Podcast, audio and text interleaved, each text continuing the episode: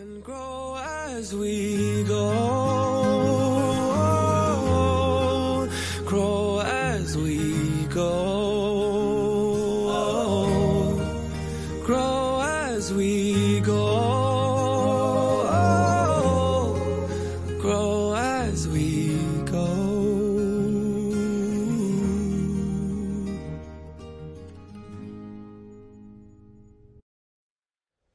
Well, guys, good morning. Hopefully, you are doing well. For those watching and listening online, thanks for taking the time to do that. Um, we're looking forward to wrapping up the series next week and starting a brand new series called Same But Different. That's going to lead us into Thanksgiving.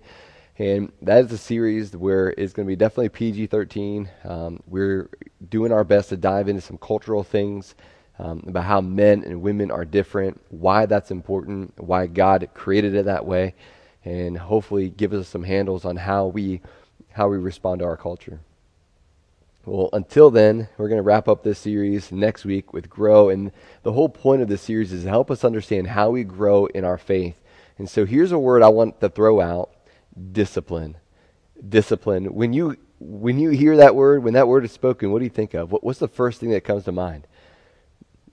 Growing up as a kid, receiving discipline comes to my mind whether that was getting a spanking or being grounded or having soap put in my mouth. I remember that. So the first thing that comes to my mind is that. But maybe for you, it's doing something you don't want to do, but you know that you need to do it. Working out, working, budgeting, cleaning, studying, and yes, even hygiene. It's interesting. We have a, a like a group of young kids that don't want to brush their teeth. They don't want to take a bath. They don't want to take a shower. It's like, oh my goodness, like you need to take a bath. You need to take a shower. You need to brush your teeth. Uh, the downside of growing up in PA is how serious we take football and wrestling. Um, and for those of us who were wrestlers, we didn't have to really work out during the off season because we lived on the farm. But for those um, who played football, they didn't have that opportunity.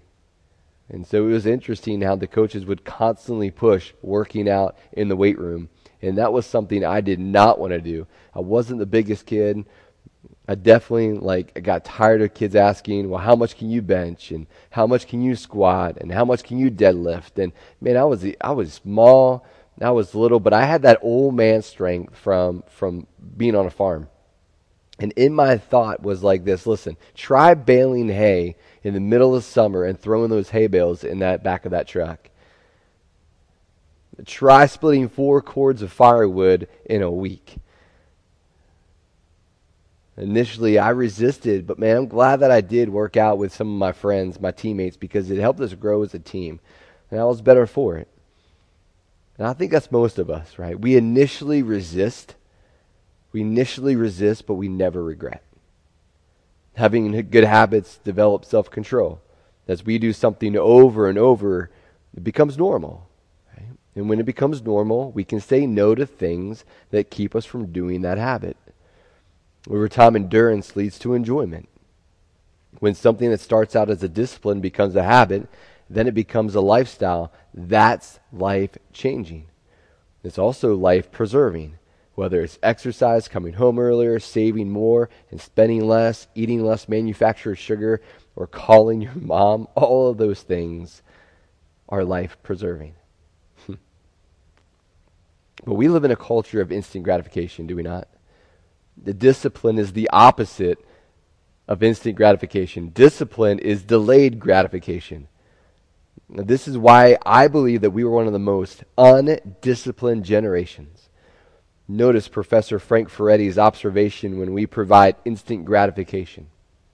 In the absence of those clear signposts, meaning stop, wait, yield, the line between childhood and adulthood becomes fuzzy. And everyone, adolescents and adults alike, become confused about the rules. As a result, some parents behave as overgrown boys and girls and abrogate their responsibility to uphold a value system from which their children can learn. Ouch. Ouch. The truth is, delayed gratification can we can be, we can define it this way: it's doing what we need to now so we can do what we want later. Now, you hear people like Dave Ramsey say this live like no one else so that one day you can live like no one else. This idea that I have to delay instant gratification, I have to push that aside. I have to work on what I need to work on right now so that I can enjoy something later. More on this in a minute because we're going to apply that spiritually. So, this whole series is based on a survey we did in the summer. Hey, what are some things you want to learn? What are some things you want to see um, in your own life? And one of the things that people kept talking about was how do I grow in my faith? How do I grow in my faith? And Jesus' invitation is simple. He wants us to follow him. He wants us to follow him. Not just to believe him, not just remember him, but to follow him. Following is doing. And it seems like we've sort of reduced a Christian to just someone who believes. Someone that doesn't require a lot of change, is someone that has to believe. And if you're if you believe, you're in. And then there's so much more to the Christian faith than just believing. It means following. It, it, there's an active change that needs to happen when I believe. Following is active, it's relational, it's demanding, it's inconvenient. If we only believe and we don't follow, if we only believe and there's no change that happens in our life, then this just becomes a hobby. And this is something that's going to wear out eventually because it has no substance. We get substance in our relationship with, with Jesus by following. You know, God is most honored by a growing faith. I think for some of us, there's a struggle. There's we're wrestling with, man. I know who God is. I've seen Him do some really amazing things in my life, from my salvation to a healing to I've seen Him provide in ways I never thought possible. I've seen Him help someone that I care about. I've seen him do some really cool things. I know that he's loving. I know that he's good. I know that he's just. I know that he's perfect. I know those things. But you find yourself sometimes in a situation and you begin to doubt. You begin to doubt because you've been praying and it hasn't come through. You've been praying for someone else and it hasn't come through.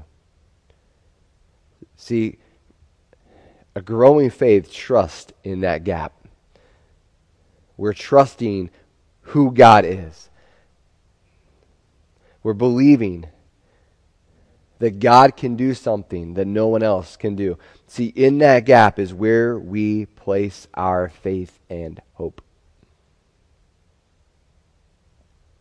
In this series, we're going to be answering this question What fuels the development of our growing faith? How do you and I develop a faith that goes the distance? regardless of circumstances, regardless of situations, regardless of what people may or may not say or do to us, how do we have a faith that goes the distance? How do we have a growing faith that goes the distance? There are five things that we believe that God uses to grow our faith, and each of those things were spelled out by Jesus. The first week we saw practical teaching. He said either you're going to build your house on the rock my teachings or the sand. We learn that when we apply God's word and see God faithful and honoring his word, our faith grows. The second week, we saw that the second one is personal ministry. We learned that humility allows us to experience God's strength in our weakness. Uh, we, we talked about how important it is to serve in Jesus' name, that we are the most like Jesus when we serve. Last week, we saw the third one that was providential relationships we learned that we may not see it in the moment, but when we look back, we see the evidence of God providing people in our lives at just the right time to help us take a next step with Him. In these, we talked about that God takes pleasure in airdropping these people in our lives at just the right time to create a change in us, to help us to see something maybe with better perspective, um, we need someone to confront us. We need someone to provide us encouragement or hope or come alongside and support. Well, today we're going to be looking at the fourth thing that God uses to grow our faith private disciplines. And when people share their faith story, when they share their testimony, they may you may hear these things or I've heard people say these things. We knew we needed to attend services. We knew that needed to be a regular part of our our, life, but we had to start somewhere. And so we started three to four times in a row, and that became a habit for us. The first time I prayed, I was scared, but then I kept going. I've heard people say this when we gave for a month, our first month of giving, we had doubt on how God was going to use it. But we're so glad that we didn't stop after the first month. See, these disciplines, they begin as a need to that eventually leads to a want to.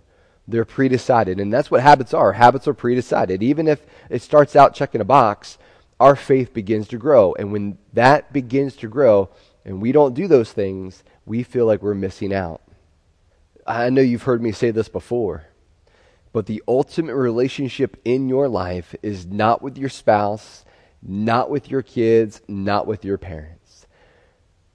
The ultimate relationship you and I have is with God. He is our ultimate relationship, and we have that relationship through Jesus. Now, if that's the ultimate relationship, that means we have to invest in that relationship. That means there's some things we need to do to get to know Him, to build, to invest in that personal relationship.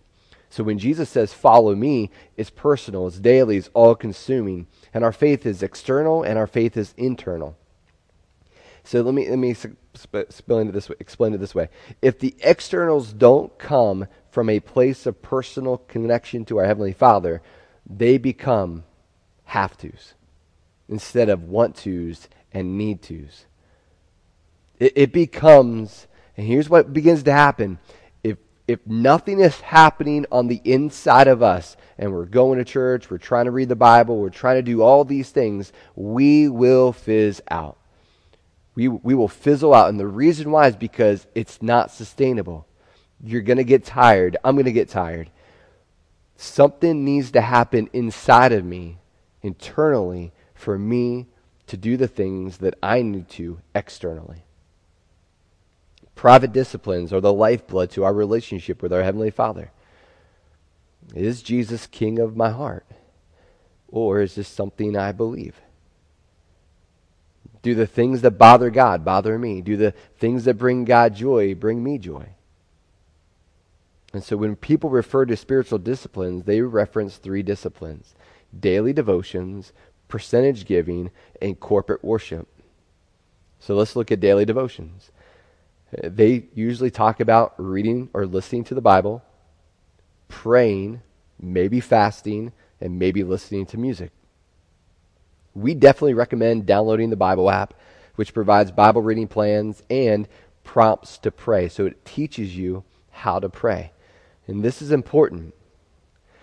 Daily devotions are important. The reason why is because you are inviting the Holy Spirit to speak to you, to confront you, to prompt you, to warn you, to remind you, to assure you. In, in fact, Jesus taught this. But when you pray, go into your room, close the door, pray for your Father who is unseen. So Jesus is commanding you and I to set aside time to connect with God. It should be done alone because it's undistracted attention that you're giving to God. In fact, not only did he teach it, but he modeled it. On several occasions, we're going to read a couple of those occasions. Yet the news about him spread all the more. So the crowds of people came to hear him and to be healed of their sicknesses. Jesus was, Jesus was more busy and more productive than Tiberius Caesar during this time. And with a full schedule of important work, notice that Jesus still made time with his Father. But Jesus often withdrew to lonely places and prayed. This was a regular rhythm for Jesus, and he did it alone. And Peter, he recounts one of, one of those moments. And Mark is writing it down for, for Peter, and he says, Listen, very early in the morning, while it was still dark, Jesus got up, left the house, and went off to a solitary place where he prayed. He's like, he's like, Listen, Mark, we got up and we started making breakfast. We got the berries together, maybe the turkey bacon together, and we realized that Jesus was gone. we looked for him. Simon and his companions, we went out to look for him. And when they found him, they exclaimed, Everyone is looking for you.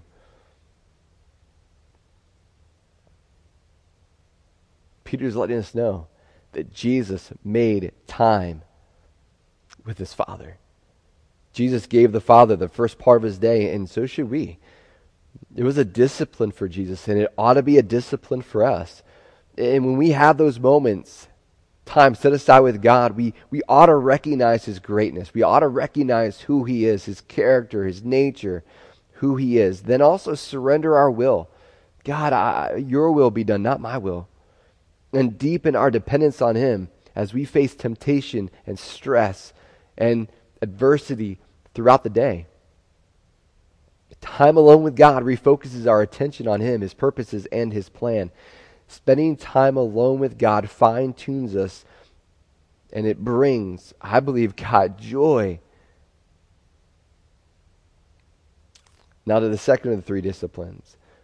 You have daily devotions, and then you have percentage giving. We talked about this last month. But percentage giving is pre deciding to give a percentage of your income to invest in what God is doing through the, the local church, for the community, and for the world. Giving is not just about money, it is about priority. It comes down to whether or not we trust God to provide or we trust ourselves to provide. And Jesus taught this. So do not worry, saying, What shall we eat, or what shall we drink, or what shall we wear? Perhaps you've thought or said, How am I going to afford this house? How will I afford to send our kids to college? Will I get that job? Will I get that promotion? What should I wear today? And Jesus says, Don't worry about those things. we may think, we may respond, How can I not? How can I not? He says, For the pagans run after all these things. The Romans and the Greeks run after all these things to the pantheon of the gods. So this was becoming a faith issue. And your Heavenly Father knows that you need them. God knows what you need, and He, as the perfect, good Father, will provide what you need. And in the meantime, well, He's getting all that sorted out. But seek first His kingdom and His righteousness, and all these things will be given to you as well. The priority is seeking God his values, his right way of living. And when we follow all, all of those things, our needs will be provided for. Giving is like working out our faith because it involves letting go of what we are most inclined to put our confidence in rather than God. Giving is a tangible way of shifting our dependence on God. We're shifting from us to God. It's about faith than it is about money. Our issue is whether we're going to trust God or we're going to trust ourselves to provide. The number one contender for your loyalty and my loyalty isn't the devil, money, our financial security. And Jesus invites us to trust him with this. I get it. I get that it's hard to start this as an adult when there's a mountain of debt and there's a difference of opinion with your spouse. I get it. And it's been said, it's been said, please don't hide behind, I'll give when I see I need. See, that's what pagans do. In fact, that's what Americans do. And if that's the only way you and I give, it does nothing for our faith. And this may sound really unkind, but all that does is stroke your ego. It's not growing your faith, it's growing your ego. So, now to the third of the three disciplines you have daily devotions, you have percentage giving, and you have corporate worship. Here's the truth something happens personally when we gather publicly. Something happens personally when we gather publicly. The group dynamic makes a personal impact in your life and in my life because you recognize that you're not alone. You're not in this alone. I don't know if you've experienced this or not, man. When people sing together, when they see lifted hands, when they hear stories of life change, man, there's something that happens. There's an energy there. It's, it's interesting that we're willing to go to concerts and football games, pack out stadiums, man, we're, and it's electricity, right? It's an electric event, it's an electric atmosphere, right? Same thing can happen at church. In fact, there's something that happens when we gather together in person that when Jenny and I and Brooke, when we're on vacation, of course, we'll hit up what happens on demand and online. Like we'll we'll, we'll part of that. Like we're gonna we're gonna listen online, but we also attend in person at one of our partner churches. That's a value to us. It's important to us. In fact, Jesus taught this. He says, "For where two or three gather in my name, there I am with them." We experience the presence of God through the Holy Spirit publicly in a way we can't explain than when we do it privately in a room. There's something different. There's something about a group of people singing together, listening together, and serving together. And maybe it's, maybe it's because we're giving up individualism. I becomes we, and there's something about we that is better than I. And Paul taught this. Paul taught this. He says, Now you are the body of Christ, and each one of you is a part of it. Perhaps it's been a habit, right, to attend without any involvement. And here's the truth everyone needs a friend, everyone needs a group, and everyone needs a pastor because life happens. There's an aspect of Christianity that you and I cannot experience alone. We are part of a community and we are called to participate in that community. So here's the challenge give this for a try for a month 30 days. What if we gave our Heavenly Father first minutes of our day, first dollars of our income, and the first day of the week? God, I believe, will use these disciplines to grow your faith deeper than you would ever imagine. So, the two questions to think about. Growing up, were you encouraged to develop habits that could be described as personal spiritual disciplines, whether prayer, fasting, um, giving, devotions, uh, church attendance? Did these habits carry into adulthood?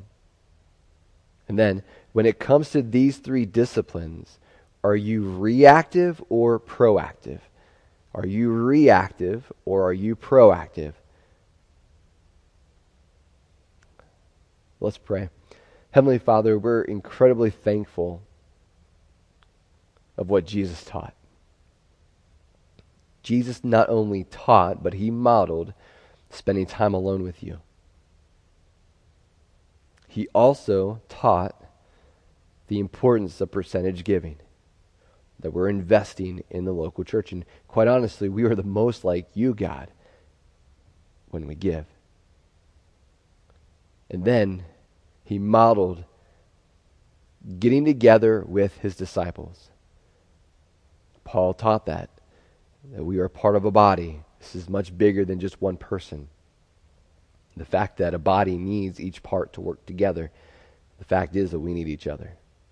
We need each other. And we all bring different things to the table. Now, Father, I ask that people would take a next step to develop habits, healthy, spiritual habits that develop their faith, that grow their faith.